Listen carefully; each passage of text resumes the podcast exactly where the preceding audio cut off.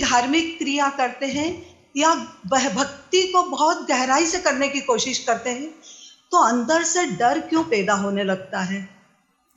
Actually सच्ची बात तो क्या है कि धर्म से भक्ति भक्ति से डर नहीं होता है देह भाव से डर है।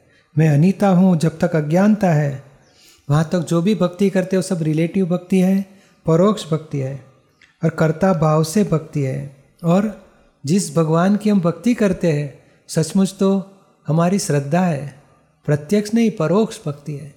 सच्चे भगवान तो भीतर वाले शुद्धात्मा वही है, और उसका साक्षात्कार हुआ नहीं।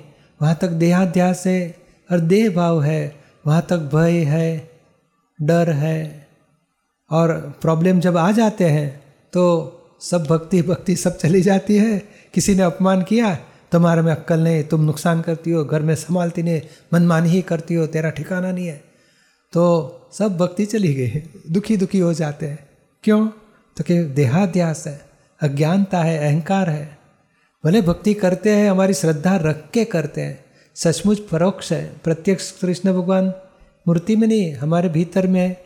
बहू के भीतर है, हस्बैंड के भीतर, बच्चे के भीतर, वो आत्मा वही भगवान है।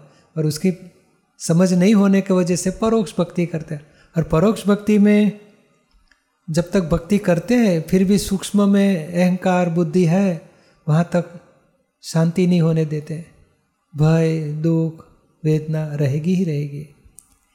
और ज्ञान प्राप्त हो गया तो धीरे धीरे अनुभव होता है कि वही परिस्थिति में भीतर से निर्भयता, असंगता, निर्लेपता, मुक्तता रहेगी।